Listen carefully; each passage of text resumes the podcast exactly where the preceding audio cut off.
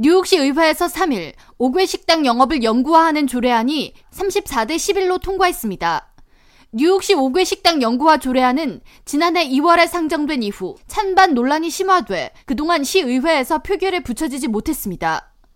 법안을 발의한 마조리 벨라스케즈 시의원과 에릭 아담스 뉴욕시장 등은 옥외 식당 영업이 소상공인의 경제 활성화 그리고 지역사회 상권 부흥에 도움이 된다면서 찬성 의사를 밝혔지만 5개 식당이 몰려있는 지역의 주민들은 쓰레기 문제와 쥐출몰, 방치된 야외 식당 구조물로 거리 미관 손상 등을 이유로 강한 반대를 이어왔습니다.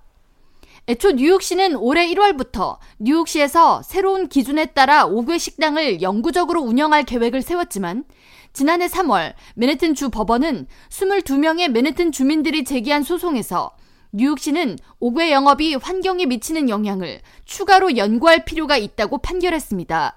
당시 소송을 제기한 주민들 대부분은 많은 식당들이 몰려있는 맨해튼 헬스키친과 최시, 이스트빌리지 등 거주자로서 해당 지역은 5개 식당 영업에 따른 소음과 위생 문제에 대한 민원이 잦은 지역이었습니다.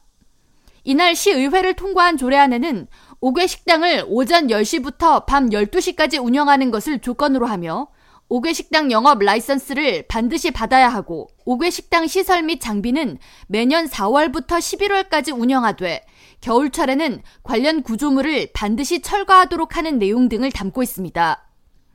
에리가담스 시장은 조례안 통과 직후 공식 성명을 통해 5개 식당 영업은 뉴욕시에 10만 개의 일자리를 창출했으며 팬데믹이 절정에 이르렀을 때 뉴욕시 레스토랑 영업을 지켜주던 훌륭한 수단이었다고 전하며 옥외 식당 영업으로 인해 발생하는 문제점은 개선해 나가고 장점만을 부흥시켜 뉴욕시를 야외에서 식사가 활성화된 세계 최고의 도시로 만들 것이라고 밝혔습니다. 뉴욕시 식당연맹 앤드루 리지 대표는 새 조례안은 시민들과 레스토랑 업주들을 만족하는 여러 타협점을 가지고 있다고 평가했습니다.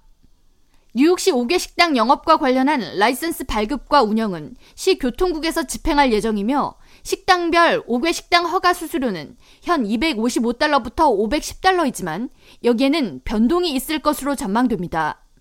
시 교통국에 따르면 옥외 식당 영업을 위한 라이선스 발급 비용 그리고 세부적인 운영 지침 등은 추후 청문회를 거쳐 올 연말까지 결정할 계획이며 이미 5개 식당 영업을 운영 중인 식당들도 시 교통국에 라이선스 발급 신청을 추가로 해야 합니다. K라디오 전영숙입니다.